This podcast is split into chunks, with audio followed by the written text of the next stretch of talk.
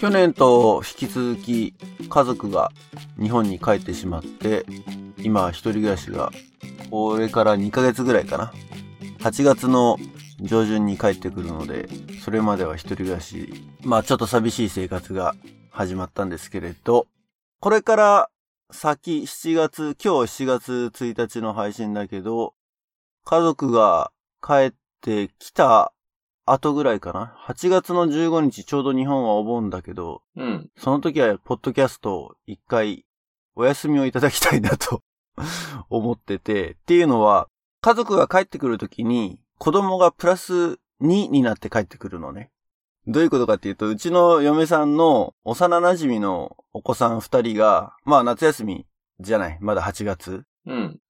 で、そのお子さん二人を嫁さんが連れて、つまり子供4人引き連れて、うちの子二人含めてね、おー。 4人引き連れて日本から帰ってくるんですよ。 4人。で、その幼馴染の友達からするとだから子供を、まあラボのホームステイみたいな感じで 送り出すような感じね。うん。なもんで、帰ってきてからがもう多分大変って言ったら変だけど、俺も一週間休みを取ろうと思ってて、で、その間にだから子供たち連れてどっか遊びに行ったりとか、まだ何にもプランはないんだけれど、っていう予定なので、まあおそらく8月、そうね、15の配信とかはもうそんなポッドキャストやってる場合じゃないぐらいうん。になりそうなので、あの、今のうちにですね、と、あの、夏休みの申請をさせていただきたいなと。なるほど。そんなサービス始めたんだね。そんなサービス。 ちょっとうちも、 お願いしようかな。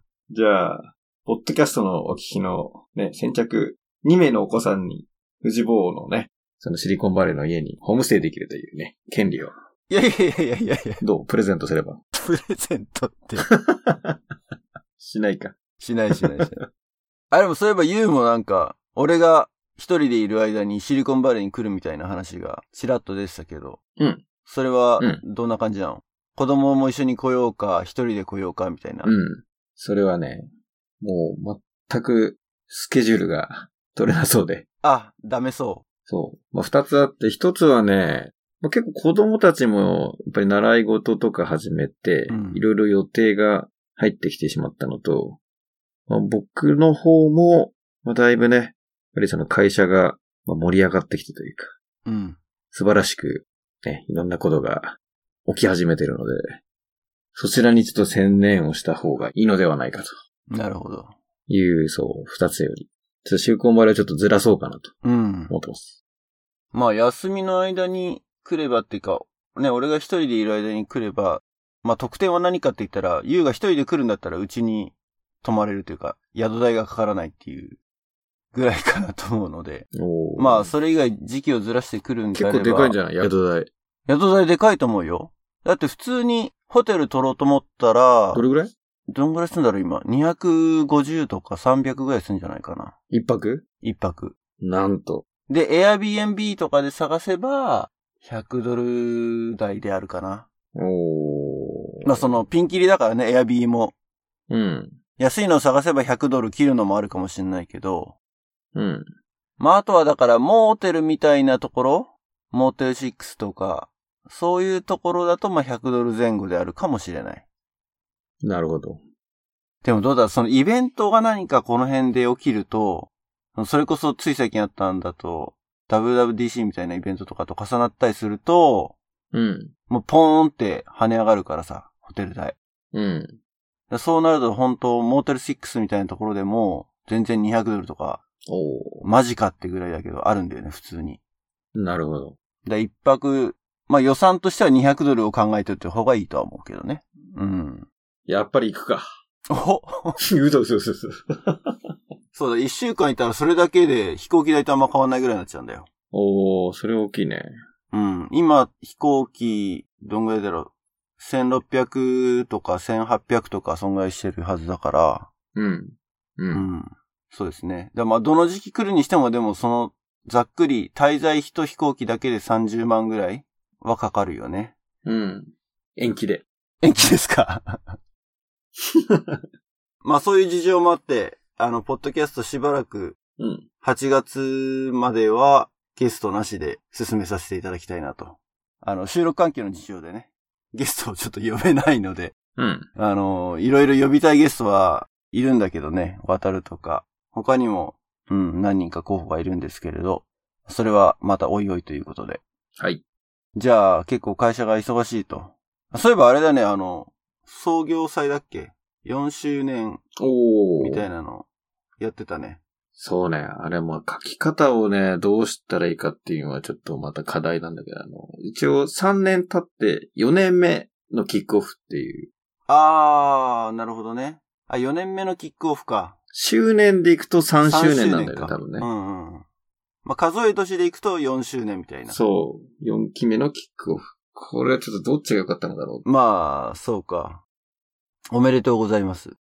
あ、ありがとうございます。ね、海外からも申し込みいただいてね、本当にいええいやいやいや、藤坊から申し込みをいただいたけどはね。や、そう、申し込みだけして、 そうはい。それね。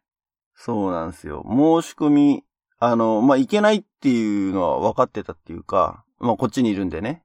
日本に帰るタイミングじゃなかったので、まあ、それでも、せめても、なんつうの、名前だけでも顔出そうと思って、お申し込みをしたんだけど、ウェブ上で、ね、いろいろ決済とかやってったら、あの、日本のクレジットカードじゃないと、決済できませんみたいな状況になって、うん。で、結局、まあその、やった直後ぐらいだよね。まあ日本のクレジットカード出すのがめんどくさかったっていうのもあったんだけど、スーツケース開いてってやらないと、うち、その日本関係のもの全部スーツケースの中突っ込んでるからさ。なるほど。で、スーツケースを奥の方から引っ張り出してって、うーん、日本のクレジットカードじゃないとダメってサービスどうなんだみたいな思って、そうそうそう。そこで止まってしまったんだけど、いえいえいえま。あ結局ね、あれ、あれ申し込みして席は奪わなかったのあれは、特に、その、数の制限で、なんていう、打ち切りみたいなのはないので、あ余裕めに取っといたので、あそこあ。は、あ、そうかそうか。まあ、今回そうね。そう、だから行けない、行けないのに申し込みして、ね、残席数を減らしたら申し訳ないなと思って。まあ、申し込みしなかっ、できなかったのは、それで良かったのかななんて思ってたんだけど、まあ、せめてもの、なんつうの、お祝い金というか、ドネーションみたいな形で、俺の中ではそう、申し込みをしようと思ってたのね。ああ、ありがとう、ありがとで、結局何もその後アクションしなかったから、 気持ちだけになってしまって、本当申し訳ないんだけど。う。いやいや、もうおかげさまで、結局ね、その、まあ、当日来れなかった方も合わせると、申し込みはね、80後半、90弱まで、おお。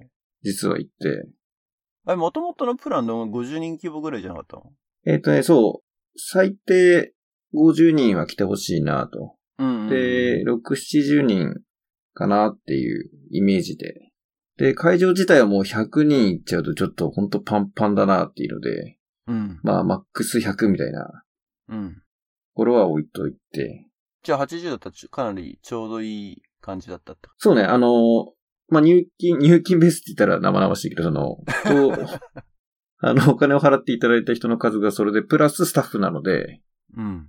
スタッフは多分10人を超えてるので、えあ、そんなにいるのあ、スタッフっていうのは社員って意味いや、えっ、と、あ、それいろいろやってくださる方。そうね。あの、入金がなくて、もうお手伝いいただいた人たちとか、はいはい。あと、まあ、社員含めてね、うんうんうん。運営側の人たちを、まあ、カウントすると、まあ、10人ぐらいいたとすると、まあ、そこそこの規模にはなったね。うーん。すごいね。いや、もう本当に、あの、ありがたくて、今回は、その、まあ、今まで創業した日になんかお祝いをするというか、まあ、集まるっていうのは、藤本も一回来てくれたけどね。あ、一回行っなんたかね。やっていきたいなってね、うん、日本であったんだけど、今回の完全にやっぱ趣旨を変えて、新しく会社の方向性を変えますと。うん。次のステージに向かいますっていう、まあ、意思表明でもあったので、結構凝ったといううか、ん。力を入れた会にしました。うん。うん。うん。すごいね、なんか、五感で楽しむみたいな。そうなの、そうなの。この、まあ、ピープルアートっていう会社を作って、まあ、3年、ほぼ一人でやってきて、うん。で、今回やっぱり社員の方、ね、2名入っていただいて、しかも業務委託含めて今チームを組んで、常にその、動いて、一緒に同じところを目指して走っていくっていうチームを作り始めたっていうのが、まあ、ここ数ヶ月のうん。動きで。で、今期6月からは新しい4期が始まるので、まあ、その、どういうことをやっていこうとしてるのかというのを、まあ、象徴的に伝えたくて、うん。まさに、その、藤尾が言ってくれた、その五感うん。まあ、もともとそのアートっていうもの、僕自身がアーティストっていうかなんか絵を描いたりとかね、歌歌えたりっていうわけではないんだけども、あ わけではないので。そうなんですよ。ここがミソで。まあそういったアートができる人たち、例えばクリエイターとか、まあ、例えばフジボンもそうだ、プログラマーとか、要するに手に職がある、才能を持った人たちっていうのかな。でまあ手に職があるっていうのも、その才能を持った人です。うん。まあ、こういう人たちが安心して活動できるプラットフォームを作ろうっていうふうに、まあコンセプトで思いついて、うん。僕らの、まあ、あり方というか、ミッションだよね。それを、そのプラットフォームだと、いったところを今回定義づけて、で、そのプラットフォームの上には、いろんなそのアートができる人たちの、まあ、才能をより伸ばしてもらうっていううん。では、その才能がある人たちにどういう形で、今回のそのイベントを、って言った時にその五感うん。まさにそのセンスというか、あの、五感を揺さぶるような企画にしようと。いったところで、その各五感にまつわる何かできないかなっていうところが実は始まったんだよね。うーん。なんかその会社の流れは、あれだね、カレッジメイトの会議が始まった時っていうか、その、うん木がスタートした時になんか似てるよね。おー、似てるでしょ。 4月時点で、ね、新しい木がスタートした時のうん。雰囲気だよね。チームを組んで、この1年、うどうんやってこうかみたいなプランをしてっていうの。うんすごい似てる感じが今聞いてて思った。いや、そう。だ特に、ほら、うちボート俺がいた頃って、多分そこら辺すごい大事にしたと思うんだよね。うん。その、僕らはなぜ存在しているのかっていう。別にあの哲学的とかじゃなくて、 うん。まあ、カレッジメイトっていうものが、まあ、例えばコーチがありますとかね。あとはその日々パーティーだ、地区だ、支部だ。いろんな活動がある中でカレッジメイトの存在って、どういう存在であるべきで、どう、誰にどう貢献していこうかみたいなところは結構話し合ったもんね。うん。だまさに今その作業をやっていて、まあ一人だとやっぱり僕のパーソナリティとか、なんか個人的な、あの、キャラクターで済んでしまうんだけど、うん。やっぱりこのフィープルアートっていう箱っていうか、法人格に、まあどういう性格でどういうことをやっていくかっていう、やっぱりものをどんどんどんどん、あの、表現していかないと、うん。まあ当然集まった人によってそんないろんな活動が始まっていくんだけど、逆にちょっとバラバラになっちゃったり、ぼやけちゃったり、わかりづらくなっちゃったりすると、それによって不都合もいくつか生じてくると思うんだよね。うん。うん。うん。なので、僕らはまずこういう存在ですよと。ある一つの共通フォーマットというか、を持って動いた方が、いろんなことが、まあ、スムーズにできるだろうし、あとはなんかやらないことを決められるかもしれないね。うん。うん。うん。うん。それは結構大事だよね。うん。何をやるじゃなくて何をやらないかをちゃんと決めるってことだよね。うん。まあ、基本的にはその、やりたいことがあったら、やっていこうっていう、そういう考え方は、個人的には持ってるんだけど、うん。まあ、とは言いつつ、その、この箱というか、このブランドで何をすべきかっていうところをやっぱり照らし合わせて、あ、だったらそれ個人でやるとか、趣味でやるとか、うん。逆にこれは絶対にやろうとかっていう、その、線引きが必要になってくると思ってて。うん。だそこに照らし合わせる何か基準というか、指針みたいなものを今回作ってみたっていう。うん。で、それがクリエイターが活躍できるプラットフォーム。まだちょっと、俺の言葉だからあれだけど、うん。コーポレートスローガン的な感じなのそかうしねらね。。そうね。その、まあ、才能あるっていう表現をしたんだけども、うん。アーティストでもいいし、クリエイターでもいいし、まあ、実はそれぞれみんなの中に才能は眠ってると思っていて、うん。そう捉えちゃうと広いんだけど、そうね。例えばこの IT 業界に言えば、プログラマーってすごい、あの、地位が上がって存在感があると思うんだよね。うん。だから、それぞれそうであってほしいって思っていて、当然、あの、僕らのスコープの中にはプログラマーの方も入ってるし、うん。まあその、クリエイター、ポッドキャスターはポッドキャスターもう入ってるよね。 そうだよ。俺たちの才能も、この P プラットさんにこれ、こ伸れ、ばしこてもられおう。よ。いや、ただ本当はあの、冗談じゃなくて、あの、こういう活動も一つだと思っていて、うん。その、ぶっちゃけて言ってみれば、藤坊がいなきゃこのポッドキャスト絶対成り立ってないと。まあその、収録する二人っていうだけじゃなくてさ、まあ聞きやすいように、それを編集してくれたりさポス、トプロダクションがあるからね、どうしてもね。 まあ細かく言えば小ノート書いてくれたりとか、あとはまあ、どういうゲストを呼んでくるかとか、まあ、どういうことを喋るかっていう。これ自体も、やっぱり作品だよね。そうだね。う。うんん。なので、昔は、おそらく、ごく一部の人に許されていた、まあ、公共の電波をって言ったらあれだけど、まあその、ね、メディアを持てるというか、その、情報発信の場が持てるように、個人がなってきたと。うん。まあ、昔で言えばその専門家、まあ、プロというのかな。というのと、その素人というか、そういうものはすごい今近づいてきてる気がしますうと。ん。そういう意味ではその、本当に才能、才能っていうよりも本当やりたいことでいいと思うんだよね。うん。やってみたいことみたいな。そういうのがなんか、すごい大きな組織で、すごいいっぱいお金をかけなきゃいけないことって、ほんの一握りのしかできないけれども、まあ、よりそれが解放されて、手段はいっぱいあります。だからその手段を使えるようにならなきゃまずはいけないんだけども、その、手段をより安い金額で、手軽にいろんな技術とか、あの、知識があれば、使いこなせる時代になってますと。だかうん。らそれは多分プラットフォームのおかげだよね。まあそうだね。インターネットが、まあ一番大きいとは思うけれど、うん。特にね、何か自分の、うーん、情報発信だったりとか、自分が作った作品を世に出すっていうプロセスがもう大きく変わってるからね。うん。うあのん。流通経路を全く無視して、すっ飛ばして、一気に自分から世界へっていう、それができるのがね、やっぱインターネットの一番でかいところだから。そう。ただ、例えば、この、音声をどう入力するかとか、はたまた、海外にいて、日本と一緒に話しながら、それを録音できるって。多分、一昔の前のだったら、結構大変なことじゃん、多分。ああ、そうね。パソコン上で使うソフトの進化も確かにあるしね。うん。でも両方からその掛け合わせだと思う。うん。例えばだからね、俺がこうやってポッドキャストを収録する環境をセットアップするのも、うん。結局最初はネットでガンガン調べまくって、過去に同じようなところで、こう、悩んでる人たちから回答を得てるというか、うん。うん、前人の英知をやっぱこう集約したおかげで、うん。まあそういう調べる時間も含めてすごいショートスパンでできるうん。これ自体ほんと始まった時、やろうって言ってから最初の収録するまで1ヶ月かかってなかった気がするんだよね。早かったよね。うん。うん。うん。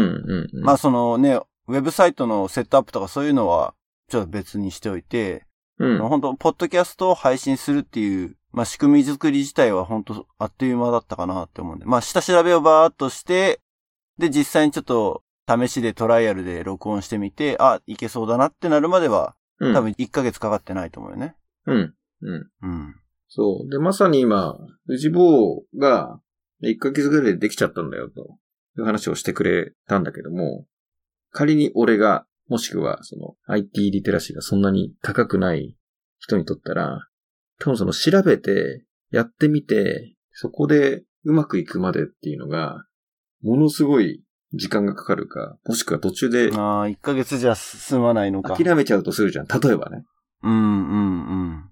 なのでそこは藤尾がやっぱり才能あるタレントなわけよ。その、プラットフォームっていうか、その環境を作るまでのプロフェッショナルなわけよ。うん。プロっていうとそのどこまでかっていうのは置いといてね。うん。多分いろんなそのプログラミング経験からこうなってるだろうって推測して、そこの答えにたどり着くための多分いろんなね、調べ方とかさ、試し方とか含めて多分経験値が持ってるから、うん。そこがまあそうね。 1ヶ月で立ち上がるっていうスピードになったと思っていて、実はここがポイントで、うん。じゃあ、他の人、俺が一人で面白いこれやってみようっつって、やるかっつったら多分やってなかったと思う。だけど、藤坊が、この面白いねって、ああ、やろうっつって。で、俺、最初ね、喋るだけでも大丈夫っていううん。まあ、いろいろ多分本当はやらなきゃいけないと思うんだけども。まあ、最低限そこのクリアできるハードルを下げてくれて、藤棒がそこを補完してくれたおかげで、この作品が出来上がったわけじゃん。だからここがミソで、一人じゃ絶対に成し得なかったことが、チームを組むことによって成し得て作品ができてるじゃん。うん。確かに。これは俺一人でやってたら面白くないもんね。例えばね。うん。お、ということでお気づきかもしれませんが、もう僕の中ではこれはもうピープルアートのそのものであり、一人じゃできないことを、そういう得意なね、ものを持ち寄って、作品ができていくっていう。うん。うん。これ自体を僕自身はやりたいことなの。なるほどね。そう。だから多分、原体験はさっき言ったカレッジとか、多分ラボとか、うん。まあそういったところに戻っちゃうんだけど、その、例えばテーマ活動やろうって言って、ね、テーマ活動の発表会に出てると。カレッジやろうって言って、カレッジね、どうしていこうか。まあそこにすごい似ていて、で、特に僕らはもう体一つというか、あとはその何をどうやっていこうかみたいなのが結構アイデアベースなところがあって、やっぱりイベントがあったり、例えば、ね、ステップ通信っていう、当時は紙か。紙のメディアに使ってね、情報を伝えるとか、直接ワークショップやったり、セミナーって言ったらちょっとあれか。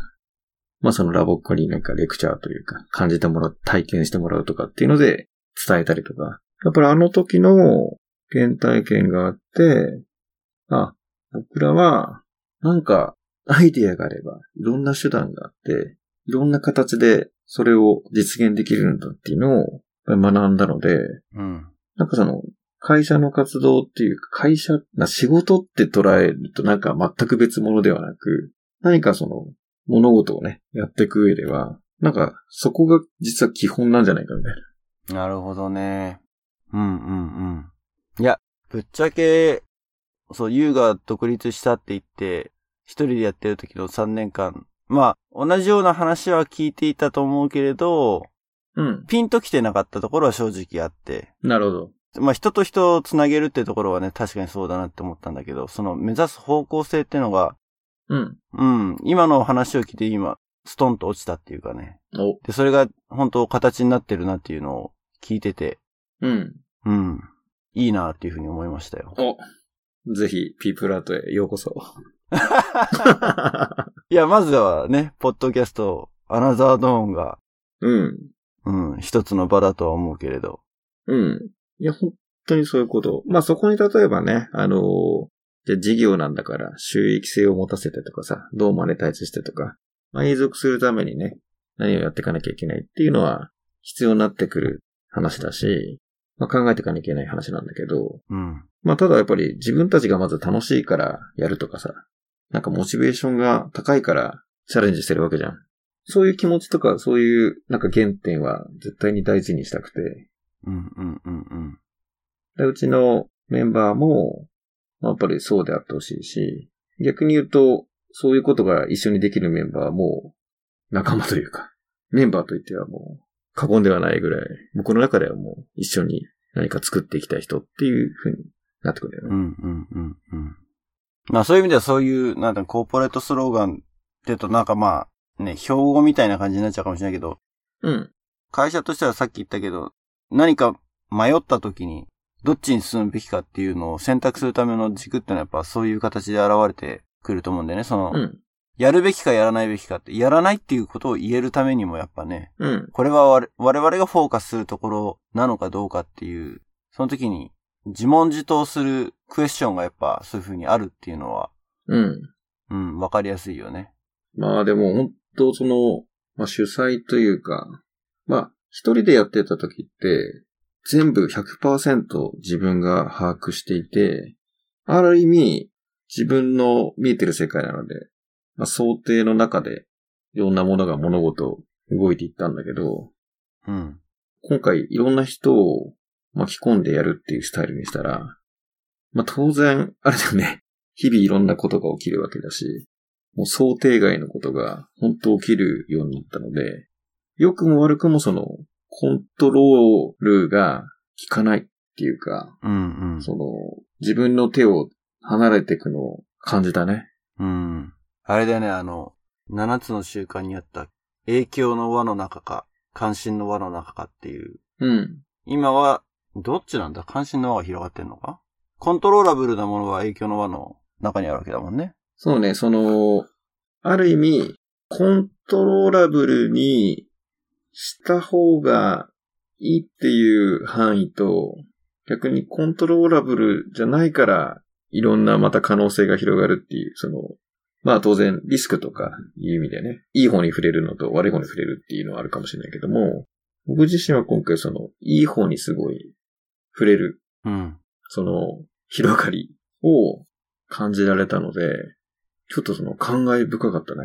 それはでもエキサイティングなあれだね。体験だね。いや、ほんとエキサイティングだね。あの、無理くりまたラボに例えちゃうんだけどさ、やっぱり姿りするのと、みんなで発表会で発表するのは違うじゃん、多分。 ああ、ちょっと強引すぎたか。そうね。いやいや、わかるわかるわかる。うん。うん。まあ、姿りは自分の努力でさ、完成度上げてね、やっぱりプロの語りでもいいわけだからさ、まあ、そこまで技術的に持ってくっていうのも一つあるかもしれないけど、やっぱり、その、一人で姿りするのと、テーマ活動をみんなで演じて、みんなでこのタイミングで集まったこのメンバーで、その時最高のなんかその時間、空間を作り上げるっていう、あの世界観を、まあラボっ子を聞いてるね、ラボっ子多いと思うんで、ラボっ子で例えると、まあそういうものを今回やっぱ感じた。わかりやすい。姿りとテーマ活動の、うん、すごくわかりやすい。そう。なぜなら、まあ今回6月11日が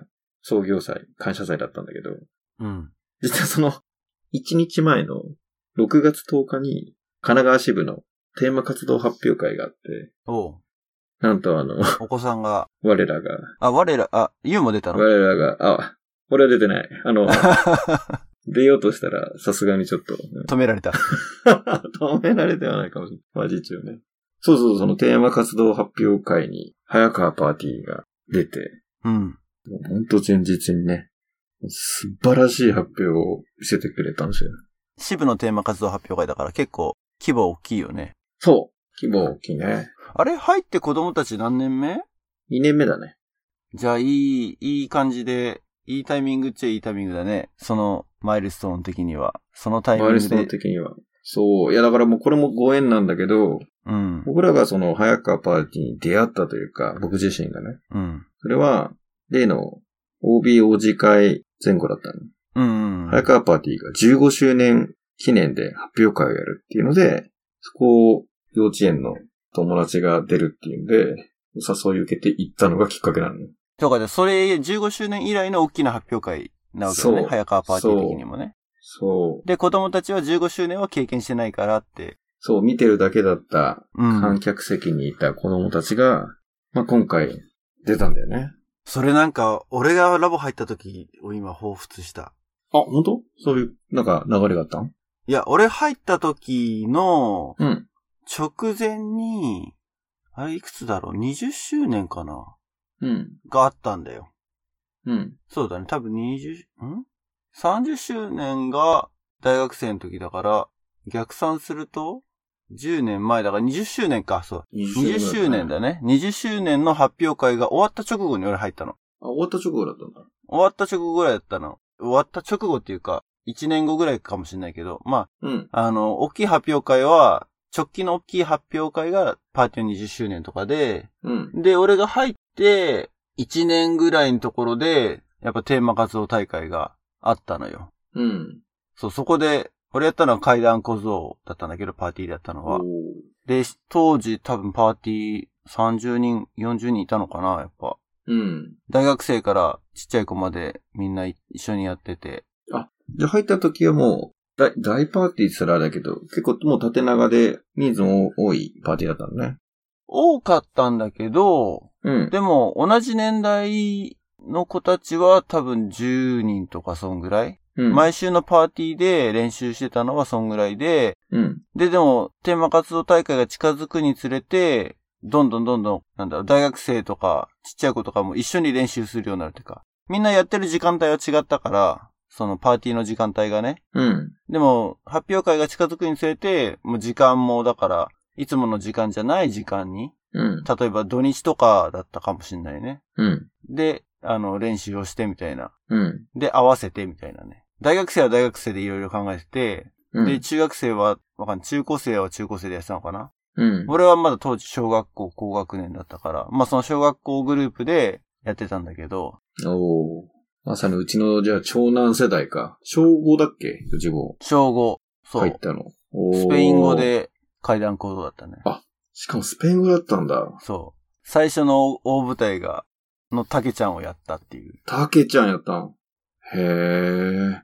そうか、そうか。だから、そういう意味で、やっぱりその、前ね、秋の回でも言ったけど、その、まあ、パーティータイム、ベンチャー企業みたいなもんで最初スタートして、 うん。ね、だんだんっていう過程の中では、ちょうど今、一番上が大学生なんだけど、その、大学生の4年生の、彼はその大学からこっちに来て、早川パーティーに入ったんだけども、そのうん。彼と最後一緒に何かやりたいっていう思いで、その神奈川の支部発表会にエントリーしようっていうのをみんなで話し合って、決めたらしいねうん、うん、うんうん。の、ちょうどその、先生、テューターが始めて、まあ、テューターの当然、お子さんとかがちょうどいらっしゃったから、その世代からみんな、その周辺がどんどん大きくなってってっていうパーティーで、うん。最初から、あの、上から下までいたわけじゃなくて、ちょうどそこの世代から、だんだんだんだん、上が上がってったっていう感じのパーティーなんだって。うん。僕らが入ったタイミングだとちょうど大学生もいて、下もいてみたいな、結構縦長でバランスよくニーズいるな、みたいな印象を受けたんだけど、要するにその上がだんだん上がってった、今がちょうどその縦に伸びた、よし、早川パーティー、揃ったぞぐらいな感じ。大学生までみたいな。うん。なので、その、なんかね、もう、パーティーの成長感と、ちょうど15年、今17年ぐらいか、経ってる、その、なんか歴史をいろいろ感じててね、なんかそこに僕らもまた入れてもらって、一つの歴史を作っていくわけじゃん。あ僕らっていうか、あの子供たちね。まあ俺も完全に入っちゃったんだけど。 気持ちいい。だからその考え深かったよね。やっぱりいろんなやっぱり思いを持ってどんどん続けてるね。大変なこともありながらも。で、近くのテューターやられてた方が、何かご家族の事情かなんかでテューターを続けられなくなっちゃって、そのメンバーが途中で合流したりもしてるんだって。おもう M&A が始まっていて。 M&A が。 そうそうそうそう。そういうのもいろいろ聞きながらも。うん。で、ただ、まず4月に地区発表会に出たのね、同じテーマで。うん。あ、何をやったんですか作品は。今回はね、裸のダルシンっていう。知らないでしょ知らない、知らない。な、明けの回でなんか名前だけ聞いたけど。うん。いや、非常に面白い。あの、ニコルさんが書いたヨーロッパの神話なのかななんていうのかなをベースにしたうん。話なんだけど、うん。まあ、ある王子が、その、いとこ、あ、今そこ、あらすじ話しちゃう。荒らさない方がいい。長くなるかなって思った。まあ、ほら、聞いてる人は知ってるだろうかな。ああ、いや、キュッと、藤を言ってくと、その、まあ、いとことライバル関係にあって、ただ、いとこが一緒に邪魔を仕掛けてきて、そのおじさんに当たる人がうん。追放しちゃうんだよね。で、自分の親父は海外遠征行ってて、追放されちゃってみたいな。で、そこを長老みたいな人が、まあ、取り持ちながら、自然界に放たれ、そこで修行し、みたいなところで成長してって、最うん。後、収めていくっていう、その、ストーリーなんだけど、うん。結構、やはり、その、世界観というか、自然と一体のなるとかさ、まだ人間模様とかさ、いろんな実はやっぱり深いテーマが裏には流れていて、うん。まあ、その、テーマを感じるために、ね、旅行に連れてって、ね、大自然とか木とか、いろんなものを体験させたりとか。うん。まあ、そういういろんなことを重ねて作ってきたわけだけど、4月時点では正直ね、完成度って言ったら、まあ、ちょっと、見た目的にね、うん。もっとその、観客に訴えるさ、いろんな見せ方とかさ、洗練された感がなかった。うん。だからもう、ただ、僕自身がさ、 いろいろそこになんか行ってさ、ああしようぜ、こうしようぜって、多分、やっちゃいけないんだろうなと思やっって。ちゃいけない。それはやっちゃいけ ない。珍しく我慢をしてさ。うん。でもその、毎週のように、今度練習が入ってくるわけじゃん。さっきのその、富士坊のパーティーでね、土日で合わせるのがあったみたいな感じで。うん。まあ、学習とかね。で、まあ一番下の娘もラボ入ってるからさ、まあ出るか出ないかみたいな、一緒に連れてって、一緒にあるシーンをやりなが らね。いやー、もう言いたい。ここまで言いたい。どうしよう。行っちゃおうかな。いや、我慢。行っちゃおうかな。いや、我慢みたいな。でもその、やっぱりゴールデンウィーク過ぎて、5月ぐらいのその週末の練習になると、うん。いろんな、そのテューターの方々が応援っていう形で見に来てくれるの。うん。練習を。うん。で、結構その思ったことを言ってくれるのね。いろんなテューターが。うん。うん。うん。で結構そこがその、俺の言いたいこと結構いろいろ入ってたりさ。うん。うん、そう思ったとかさ。そうなんですよって入りたかった。かぶせたかったけど、 ほんと我慢してた。そう、もうそういうの聞きながらね、うん、みたいな。そうそうそうそう。で、ただ直前のやつはたまたま僕、あの、送りに行けなかったり見れなくて、うん。まだ仕上がらず、その、このまま行くのか、と。まあ、ただ、その、見栄えだけというか、まあ、ラボも多分ほら、テーマカでいろんな取り組み方あるじゃん。その観客にとってどれだけインパクトがあるとかさ、何かを伝えられるかみたいなところも。まあ、一つの指標でしかないから、うん。みんながこれを通してどう成長したからが大事だ、みたいうんなことを俺の中で自分で言い聞かせて、うん。最後までなんとか黙っておこうっていう、この、うん。当日を迎えたのね。うん。いやいや、もうびっくりしましたね。もう、急にもう今までにない、その、いきなり仕上がり具合で仕上げてきて、うん。完成度も高く、まあ、気になったところが全部修正されて、しかもより良い形で出来上がってきたの。うん。うん、やられたね。ほんと言わなくてよかったと思う。口挟まなくてよかったと。うん、当にもう感動しちゃってさ、もう、すごい。別にほら、他比べるわけじゃないけどさ、最初、うん。ね。あのー、前半3パーティー、後半4パーティーみたいな、あって、うん。後半の回だったんだけど、もう前半のとか見てもやっぱ、みんな素晴らしく仕上げてきてるからさ、うん。ああ、やっぱこれくらい仕上げてくるよなーって思っちゃったの、正直。うん。で、その、最後の仕上がりを知らないけど、まあまあ可愛い子たちじゃん。パーティーの子たち。まあ本当頑張ってくれっていう、なんか、エールを送る感じで見たのが、急に本当空気変わってて、完成度高くて。いや、もう、どこよりも素晴らしかったみたいな。本番に強いっていうのもあるのかもね。うーん、あ、ただやっぱり最後すごい追い込んだみたい。その、やっぱり大学生の今回リーダー張ってた子がね、もう終わった瞬間、あの、まあ、やっぱり何人か泣いててさ、うん。もう打ち上げでもその、終わった後も本当に、お疲れ様でしたで、もう涙ぐむのを見て、俺も泣きそうになってさ。そう、あと嬉しかったのはその、その日に、お疲れ様会が用意されてて、うん。なんとその、東戸塚の駅近くの居酒屋を借りて、うん。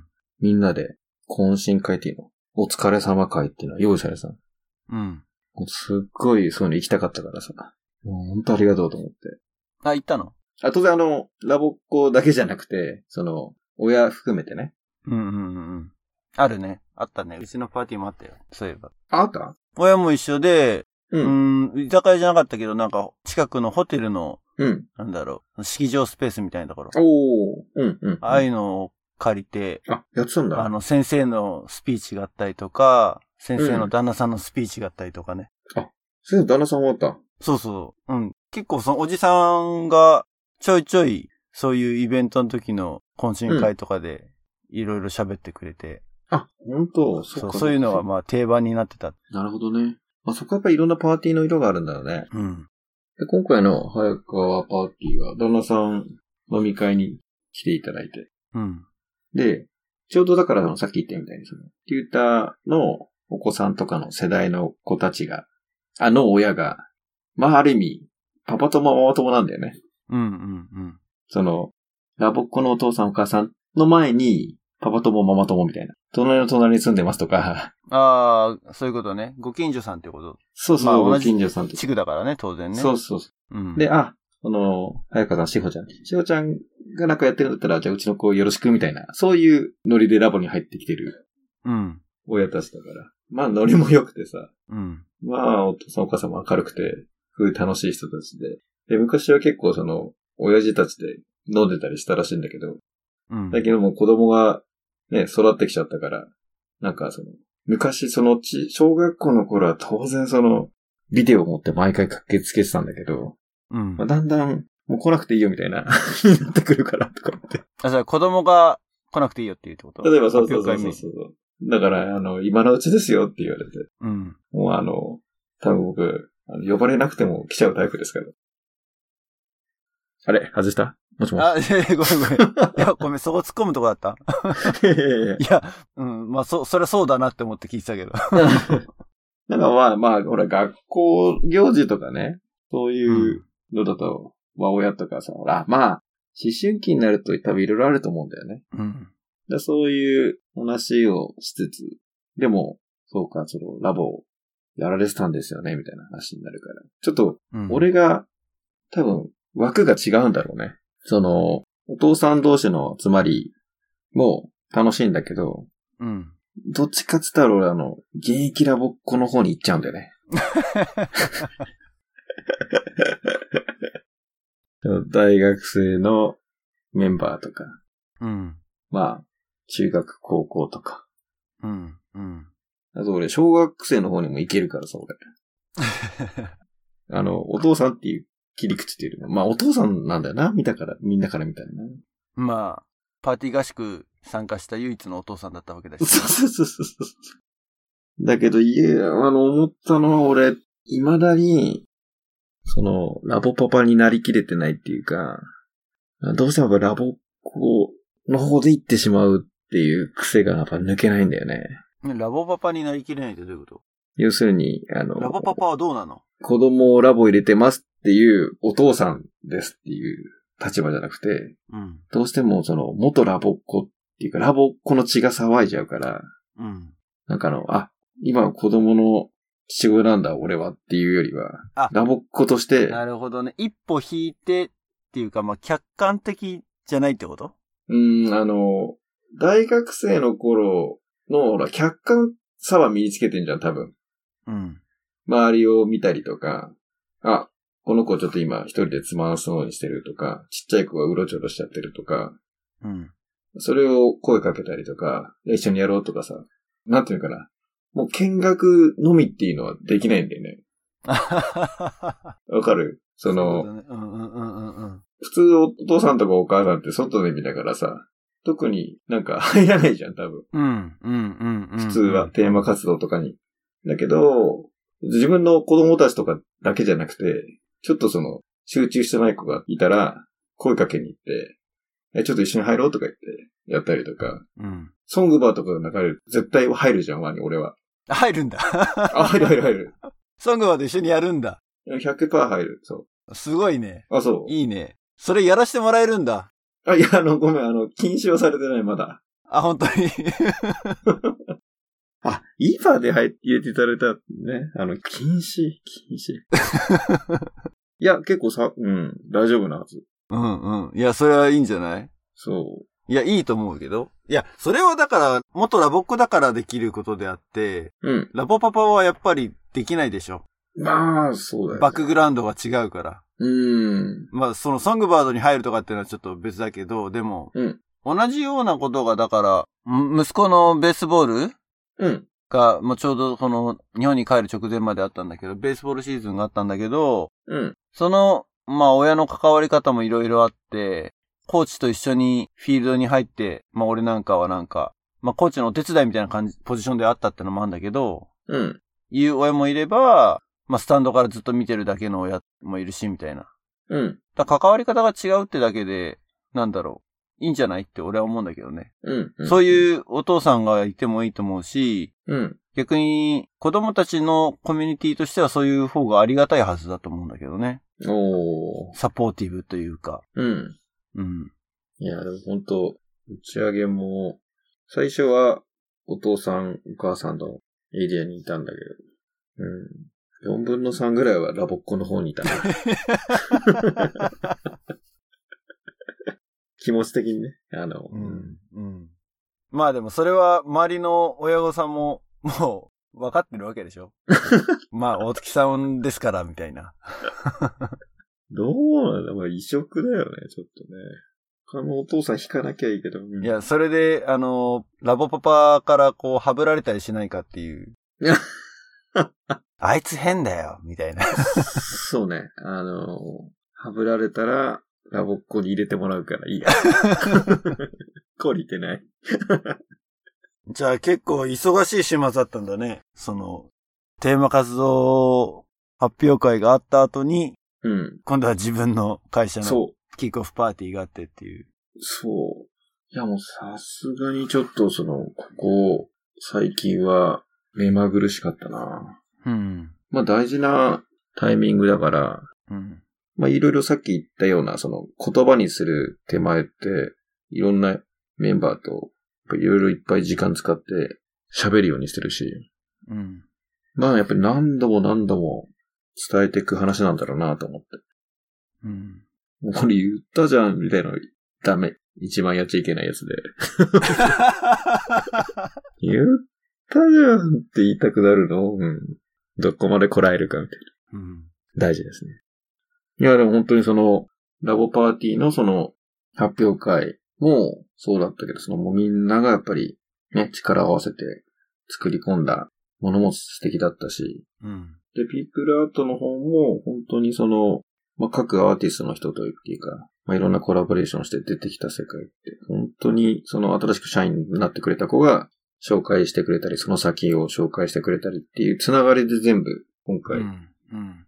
うそれぞれ本当にプロフェッショナルが本当に活躍してくれて、もう最高の場になったかうら、ん。それを見てて、本当に幸せだったっていう。いやー、まあ、行きたかったね。今回全く前に出ずに、本当来てくれた方々がどういう顔してるかなっていうのをずっと見てたの。うん。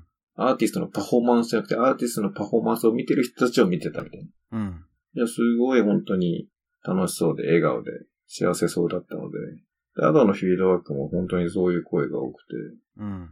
いや、ありがたいなと思ったね。まあ、まずは、本当大雨で、実は台風直撃かっていうね、あ、そういうタイミングだったのそういうタイミングだったの。そあの、あ週末ぐらいこれやばいかもみたいな、実は。うん。だからその場合はどうするみたいな話も一部してたんだけど。いや、もう、やるしかないし、絶対多分これ大丈夫だと思うっつって。また、根拠のない、前向きな自信が。いや、ダメだったらしょうがないじゃん、つって。うん。だけども、開催することは決め、やることは決め。まあ、その、特に、まあ、当日はすごい今盛り上がったっていう話をしてるけど、そのやっぱり準備の過程ではさ、最初その、申し込みのティザーサイトが全然出来上がんなかったりとかさ、うん。コーポレートサイトをリニューアルしようっていうのも全然進まなかったりとかさ。うん。うん。で、企画もその、誰にどうお願いするとかっていうのも、最初の企画のコンセプトは面白いねって言ってるけど、じゃあそれをどう当日の形にしていくかっていうところが結構最後バタバタはしたし。うん。ただ唯一、なんか大丈夫かなと思ってたのが、この人にこれをお願いしようっていうところまでは決まってたから、うん。この人たちを集めればもうなんとかなるだろうみたいなのはどっかであったのね。うん。だからここも多分ラボっぽいっていうか、これが例えばイベント会社の人とかだったらもっと詰めたり、うん。うん。もっといろいろ準備したりとか、もっといろいろ気にしなきゃいけないことっていっぱいあったと思うんだけど、うん。まあ、ラボで鍛えられてる部分もあるよね。多分その当日どうにかしちゃおうっていう、その、最後、うん。現場力みたいなのもあるじゃん。まあ、あとは、あれじゃない、その、パフォーマーたちのクレジットがやっぱあるからじゃないのうん。そそこは、の、才能も含めて、うん、プロフェッショナルだから、うん。任せておいて安心っていう、そういう信頼感というか、信用があるから。そこはね、本当に、あの、信じてたけど、信じた以上にすごくてびっくりしたっていう。まあまあ、おっしゃる通り、その、ある程度の範疇では、なんとかしてくれるっていうのはあったと思うけど、いや、まさか、ここまで素敵な場にしてくれるとはっていう。そこが感動ってやつだもんね。いやー、聞くとなんか行きたかったな行けるものないやらー、ね。もう。いや、ほんとこの心から自分たちのこの場をそう言って語れる場になったっていうのが本当ありがたいよね。うん。うん。うん。であれは本当にライブで生でしか今回ね、体験できない、あの瞬間に出来上がった空間の場だったから、うん。まあ今、その、レポートというか、報告の記事うん。今、メンバーに書いてもらって作ってるんだけど、まあ、その一部でもね、来れなかった人にもお伝えできたらなと思うし、うん。いやー、だ、俺日本が帰るタイミングがだいたいその時期だからさ、うん。 ギリギリ間に合わないとかさ。まあ、今回ももし家族と一緒に帰ってたら、ね、日本到着12日だった から、翌日っていうね。興奮でも、冷めや創業日にやってるわけでしょ ?6 月11日が創業日ってわけでもない。あ、そうだよ。6月1日が創業日、そうでしょ。ょ。だからその日にやってるわけでしょまあ、たまたま今回週末がうん。同じだったけど、うん。平日でも6月11日におそらくやる。まあ、そうだね。あの、特別な意向というか、何かが働かなけれうんうんうん。ば。例えば、シリコンバレーから大神が帰ってくる12日だったら、12日にあ、 そうですか。 か。